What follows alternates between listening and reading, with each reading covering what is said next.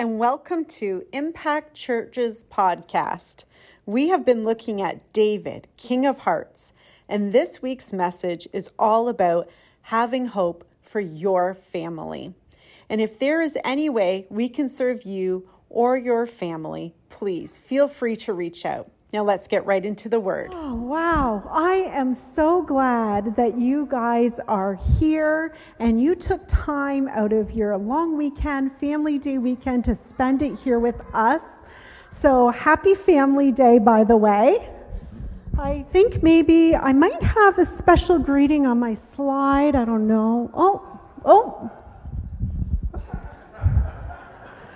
No, that's not the greeting. Let me see one more time. Okay, hold on. Here we go.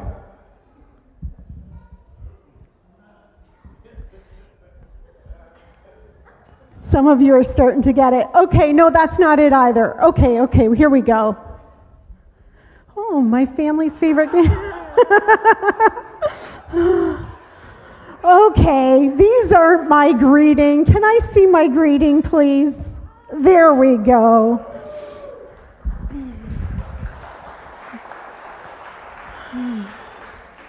Happy Family Day.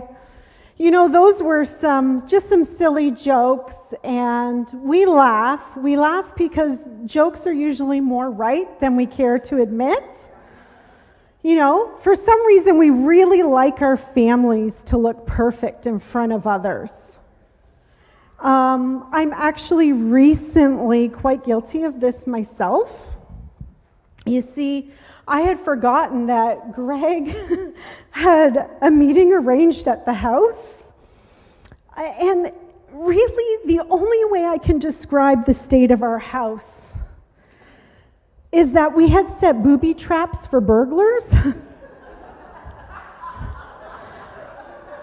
they entered the house, and there appeared to have been a struggle. So obviously, I berated him. Uh, why are you inviting people to see what our house looks like when we're not expecting company? Isn't that what Starbucks is for? $2 for a coffee, $4 for a clean place for a meeting? Anyways, after some more arguing than I would like to admit on stage in front of you guys, um, my wise husband reframed the whole thing for me, and we now call our house lived in.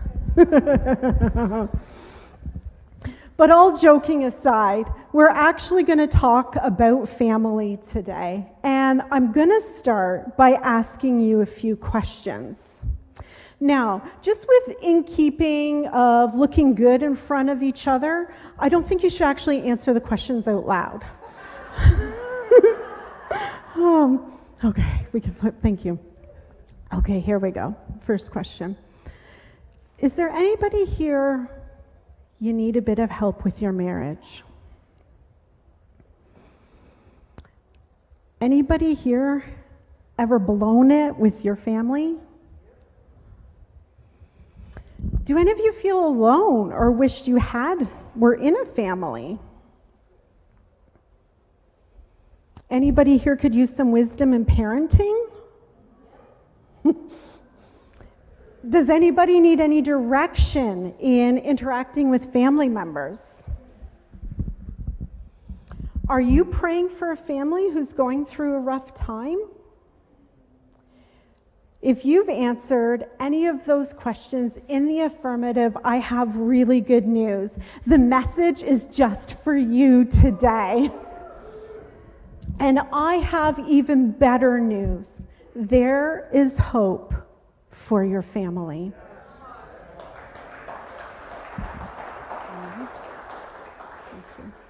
If you are a guest here, or maybe you just haven't been paying attention, we are in the middle of a sermon series. David, King of Hearts, uh, he's a guy in the Bible. And, you know, I actually think Hollywood would have really loved David. You know, he was handsome, charming, political genius, great warrior. And yet he was like poetic.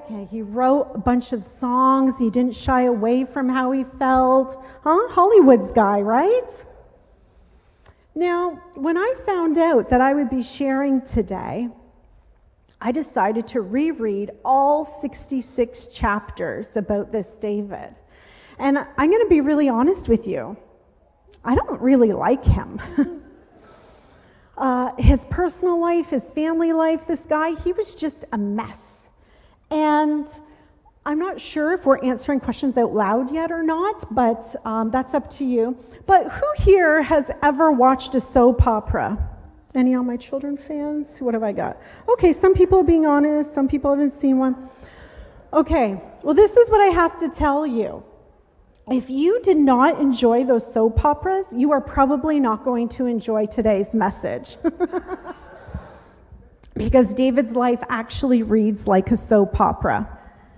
Because despite all of his good qualities that I mentioned above, he was actually a really wounded guy. And he made a lot of decisions out of those wounds and ended up hurting a lot of people. He also had an eye for the ladies.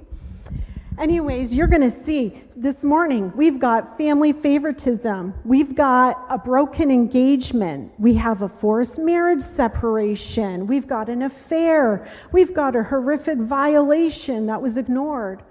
We have a death of a child. We've got lack of discipline. We've got backstabbing. We've got, we've got it all today. So, if you are wondering, why in the world are we looking at this guy to talk about family? I would say you ask really good questions.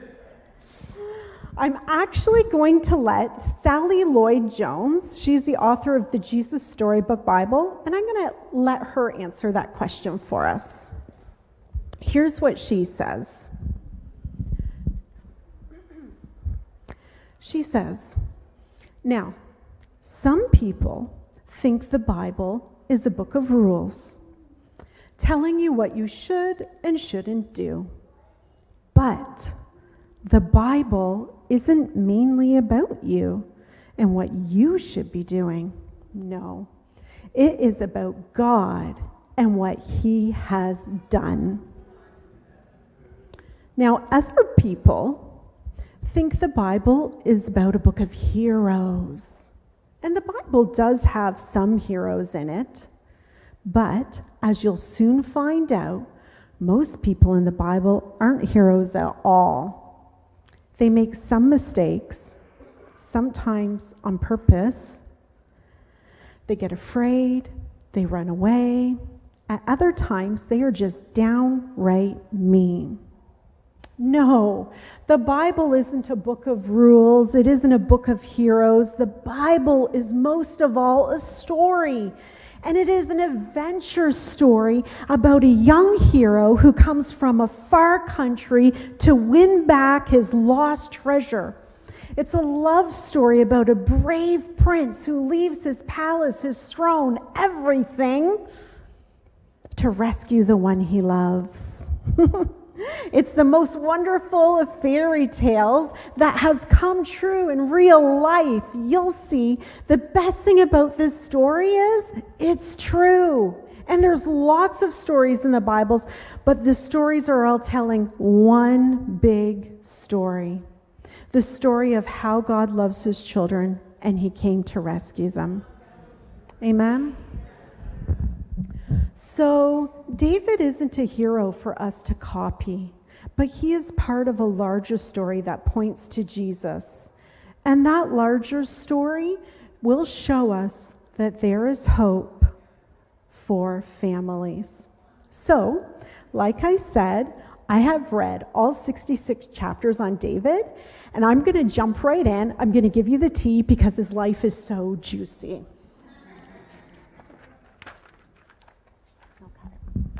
Well, David is not favored by his father, like at all. And in fact, there's this rumor that hangs over his head that his dad is not really the baby daddy.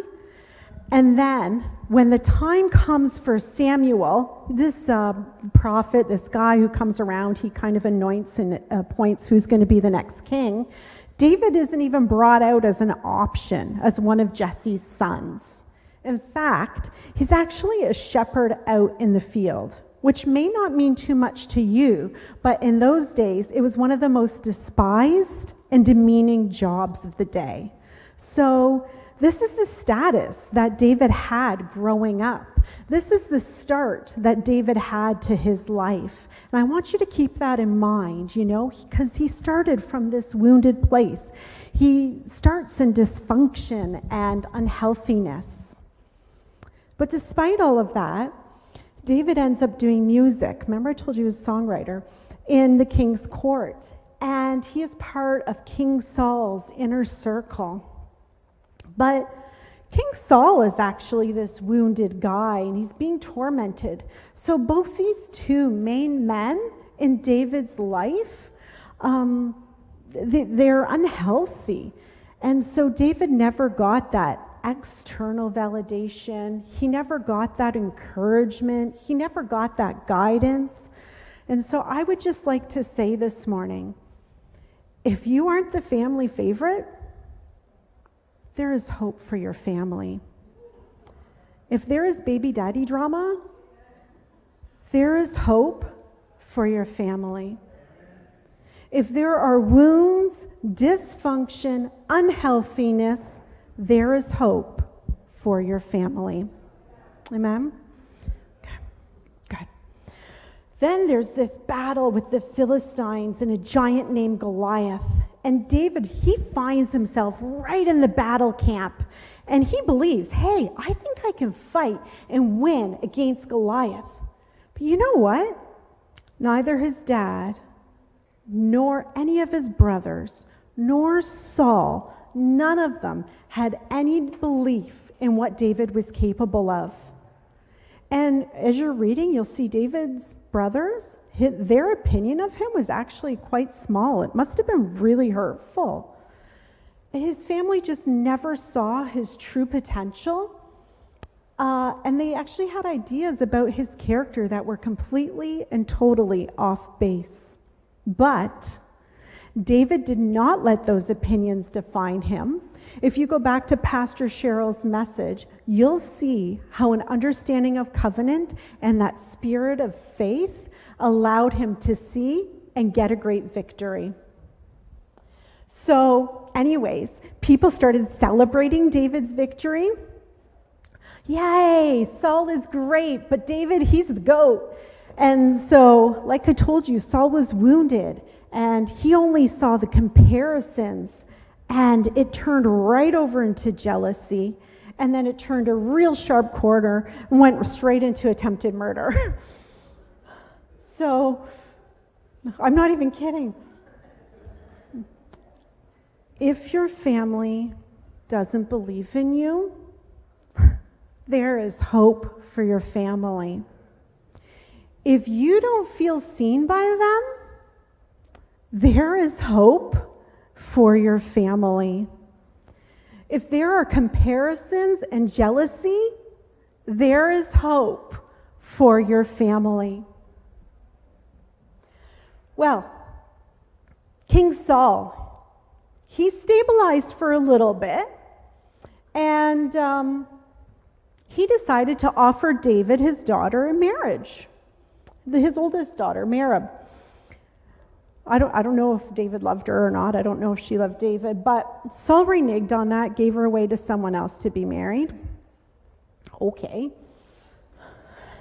Then uh, Michal, Saul's other daughter, she did love David. And so Saul said, Okay, I'm going to set a, a price for marriage. You can have her. David pays the price. Now, I don't know. Was it a love marriage? Was it a political decision that he decided to do that? I, I don't know. Um, but I think they got to start their lives together. But then King Saul also gave her away to someone else as well. Much later on, much, much later on, David makes a deal to get Michal back. Uh, and she gets taken from her husband. Her husband really does love her, and so it's a mess. And again, don't know if this was a political decision or if he was like, I love you, I missed you, I want you back. Don't know. But I would like to say if you have a broken engagement, there is hope for your family. if you have a broken marriage, your fault, their fault, someone else's fault, there's hope for your family. Well, David comes across this really smart girl, married. Uh, her name is Abigail. And man, David gets a kick out of her. She really gives him a run for his money and how she handles this tough situation. And sure enough, her husband conveniently dies. Um, the writers swear David had nothing to do with it. Who knows? uh, so David swoops in and he marries her. And then David marries a few more ladies. This was the thing to do back then. The more wives and the more children you have, the more political prestige you have. Anyways, I just want to say if you got married for the wrong reasons, there is hope for your family. This, this gets better yet, guys. David is king by now, and his wandering eye gets him and, and another family in a really awful situation. He wasn't where he was supposed to be when he was supposed to be there, and he gets another man's wife pregnant. Ooh, I expected some oohs. Oh. But instead of owning up, he gets the husband murdered and he takes Bathsheba in as his wife still doesn't take ownership for it until a really trusted friend, advisor, and a good Christian comes and reframes the whole situation for him. I mean, you can read Psalm 51. I think it's legit. I think he genuinely was sorry and remorseful for his actions. But unfortunately, guys, uh, the baby they had didn't make it. And they later ended up having another son, and his name is Solomon. So I would like to very clearly say if you are the one who made mistakes and are responsible for the hurt in your family, there is hope for your family. And when you have experienced a great tragedy, there is hope for your family. Well, David's kids grow up, and there is a whole entire violation of his daughter Tamar by a brother. And, you know, David heard about what, what happened, and he was angry about it. But the son was his favorite, and he decided not to deal with it. He decided not to punish him. So one of the other brothers, Absalom, got involved and he decided to kill the offender. And Tamar, the victim, had no voice in the situation. And she would have lived, lived out the rest of her life not knowing, but now her story is forever told.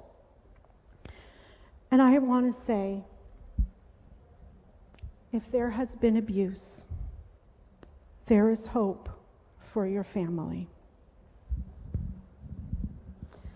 So after this, Absalom, the son who took matters into his own hands, he decided to intentionally and systematically usurp his, his, the king, his father David. And it ends with David and his army fleeing, and, you know, a whole bunch of political drama, a chasing of David. But during pursuit, Absalom actually died. And so David, he, he was so devastated that his son died.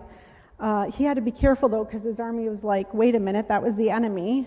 we, we went to battle for you, we lost people for you. Uh, d- don't be crying too many tears. It was really sticky. And then David died. He died in a good old age, full of days, riches, honor and he fully provided and set up Solomon to take over as heir and the next king, the son he had had with Bathsheba. But I would like to say when there is scandal, there is hope for your family. When there is betrayal, there is hope for your family. Now, you may be asking, gee, I didn't see a lot of happy endings here. Are you sure there's hope for my family? to which I say, You keep asking really good questions. Now, I want you to remember the Bible is not a book of heroes for us to copy. There is something else that happens in David's life that you should know about. A promise was made to him. David didn't ask for it, the promise came to him. And here's the promise I declare to you that the Lord will build a house for you. When your days are over and you go to be with your ancestors, I will raise up your offspring to succeed you, one of your own sons, and I will establish his kingdom. He is the one who will build a house for me, and I will establish his throne forever. I will be his father, and he will be my son. I will never take my love from him. Sorry. and I will set him over my house and my kingdom forever. His throne will be established forever. And you know, with a really flat reading of these verses, it, it just sounds like David passes away. Solomon will build a great temple for God. He'll be favored. He'll be remembered forever, happily ever after. But remember, the Bible is actually telling one big story the story of God's love for his children and how he came to rescue them. Remember, David is part of the larger story. So here's what I suggest this promise means. David did have a son succeed him, and through that bloodline, all the way down came Jesus. And all through the New Testament, you see Jesus called Son of David. And it is because Jesus is who these verses are talking about. Jesus will establish, has established a kingdom forever. And the other beautiful thing I see in this promise is I will be his father and he will be my son. It doesn't mean too much right now, but in those ancient Near East times, that was actually the language of adoption. And so, what these verses actually imply is that we have been adopted into the beautiful, perfect, unbroken relationship between Father and Son through the Holy Spirit. We are part of God's family. We are part of God's family. And we are not part of God's family because of ourselves, but fully because of God. Ten times, you'll see it in red, ten times I see these verses say that this is something that God does. Um, I have a red Bible at home with lots of notes, and they say in the original language that it actually stresses that this is divine loyalty to such a point that it doesn't even matter the loyalty of the Son that this was going to happen. So, like we read earlier, this is about God and what He has done. And what He has done is brought us into a family forever. So God took David's wreck of a family and he promised to forever establish them into the kingdom of God and the line with which the great rescuer Jesus came. And this is a promise for us also. We too have been engrafted into the family of God. And where David had to look forward to the promise, we get to look back on the promise. Where David had to anticipate something, we just simply have to remember it. You too, me too, we are officially and forever part of God's family.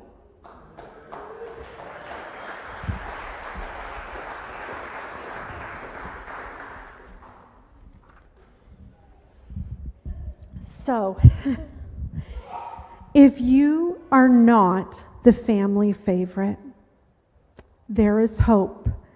You are part of God's family and you are his favorite. I encourage you, look back to last week's sermon and learn how to strengthen yourself in the Lord. If you are lonely for family, there is hope. You are part of God's family and you have never lived an unloved moment in your life. Go back to the beginning of this series and see how God is looking for lovers. If you have undealt with wounds, dysfunction, or unhealthiness, there is hope. You are part of God's family, and He functions in the most healthy way. And you can walk with Him, work with Him, and watch how He does it. Go back to a heart of resilience and hear how to heal your heart.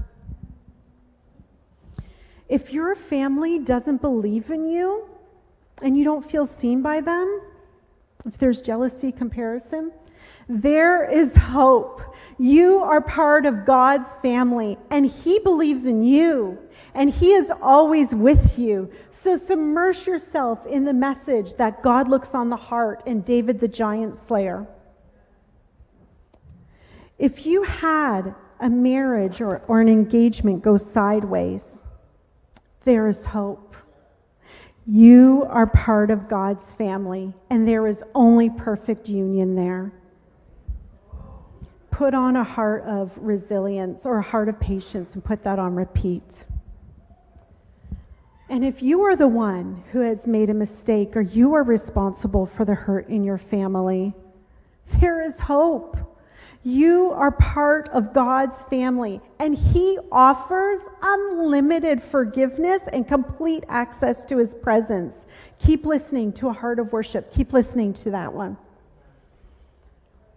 If you have experienced great tragedy or abuse, there is hope for your family. You are part of God's family.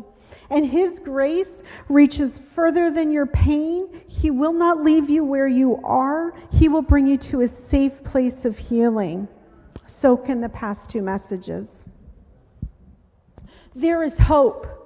There is hope for your family.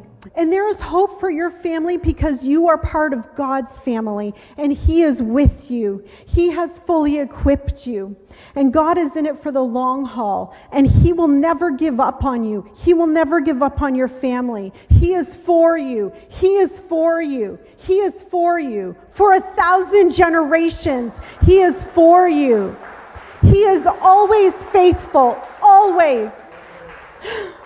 And when you fail, God is faithful. When others fail, God is faithful. And He will meet you where you are, even if it is not where you plan to be. Even if it is not where you want to be, He is faithful. There is hope. There is hope for your family. I'm actually going to close now, but I'm going to ask the prayer teams to step forward. And if you want prayer for your family or another family that you really care about, you can come right after I pray, and we're going to pray and believe with you, okay? And if you don't know for sure that you are part of God's family, then I want to give you that opportunity right now.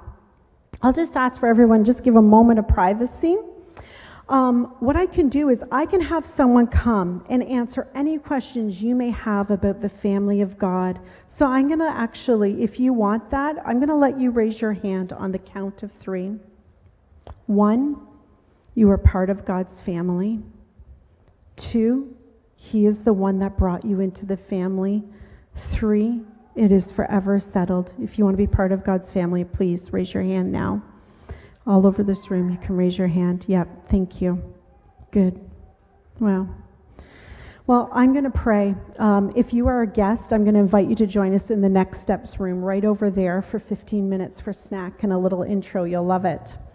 Um, but right now, I'm going to pray. Are you guys ready? You'll pray with me? Okay. Thank you, Jesus. Thank you, Jesus, that there is hope for families. Thank you that you place the lonely in families. Thank you that you heal parent child relationships. Thank you that you heal marriages. Thank you that if we messed up, you can forgive and help us. Thank you that you heal wounds. But I ask right now for every single family represented here to experience the depths of your love and for them to fully understand what it means to be part of your family. In Jesus' name, and we all say,